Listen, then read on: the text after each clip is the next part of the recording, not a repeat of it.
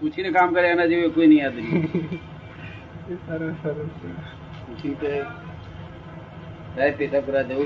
યાદ.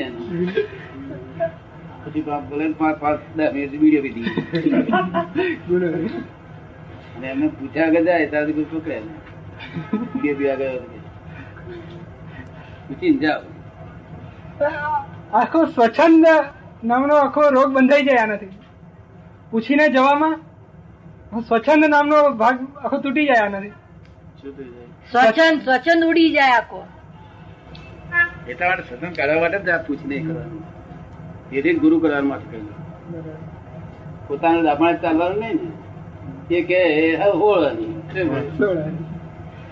આપણા દેવને કઈ આ બધો અડધી બધું પછી પૂછવા ના રે.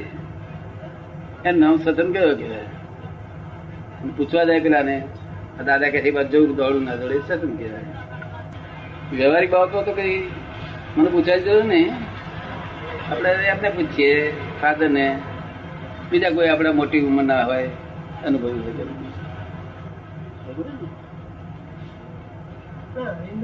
પેલું કેવા માંગુ છું, આવા પ્રસંગો જે પેલું એ લેવાનું હોય ને જે કે વ્યવહારિક બાબતો વ્યવહારિક માણસો બધા મોટી ઉંમરના માણસ બધા સમજ પાડે. બીજી રીતનું કોમન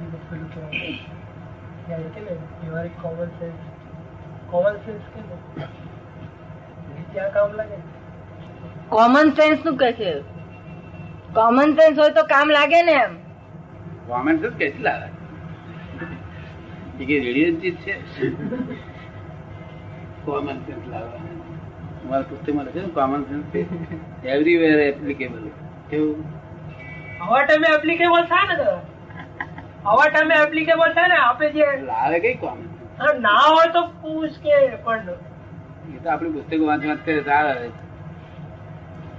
આપડે ડગલો સીવડાવે છે તે સિલાઈ વાળો એ કોમન સેન્સ સીવડાવે તે કોમન સેન્સ વાળો એટલે બધે ઉકેલ કરી નાખે. બધું બહુ જતા રાગદ્વેષ બધી ગુજો કાઢી નાખે. રાગદ્વેષ વગર વ્યવહારની ગુજો કાઢી નાખે. અથડામણ થાય ને અથડામણ થાય. અથડામણ કોમન સેન્સ વાળાને ઓછી થાય. ઓછી થાય એ કોમન સેન્સ છે. અથડામણ નહીં કરવા દેનારી વસ્તુ હોય તો કોમન સેન્સ. એટલે અથડામણ થાય ત્યાં કોમન સેન્સ જ ના કહેવાય. નહીં, એ કોમન સેન્સ ઓછી કહેવાય. ઓછી કહેવાય તો કોને બે દાદા? કોણ અથડાય વગર કોણ રે?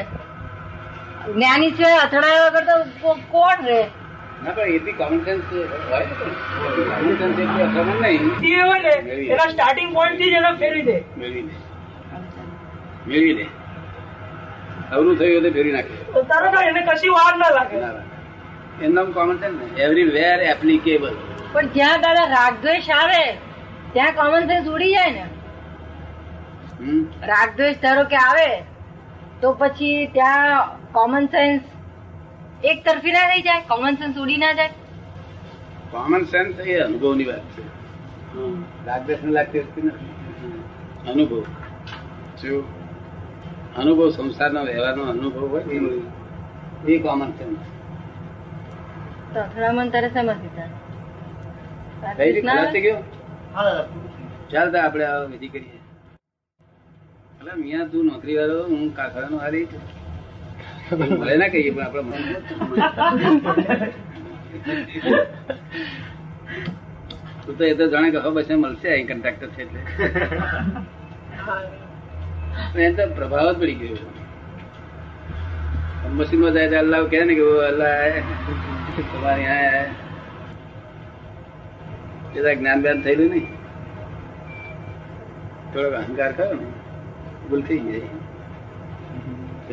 પેલા લોકો વિશ્વાસ આપતો દેખાઈને આયા છે. એ પ્રસંગમાં એવી જાતનો અહંકાર હોય. અત્યારે એમને વિશ્વાસ આવે અને એ પ્રસંગમાં એવી જાતનો અહંકાર હતો. એ અહંકાર એવો કે આ કઈ ખોટું ના બોલે નહીં, ખોટું બોલે નહીં અને ખરું બોલતા હશે એમ માની આપણે અહંકાર જવા દીધું. પણ એ અહંકાર કેવી રીતે?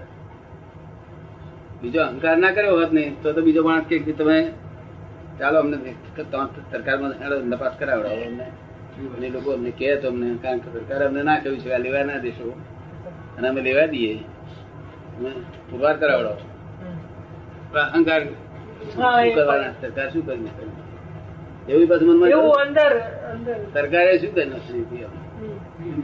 એવું બસ મનમાં અહંકાર કર્યો એમ નહી કે મેં ખબર પાડી દીધી એ તો આપડે પુણ્ય રીતે નીકળી ગયું, બધું ના નીકળે કેસ નીકળી ગયો દર બી હાલવા તૈયાર હતા તે પણ ઓફિસર બદલી ગયો. ત્યારે કોણ બદલી કરી મોકલી હશે? પુણ્ય શું કામ ના કરે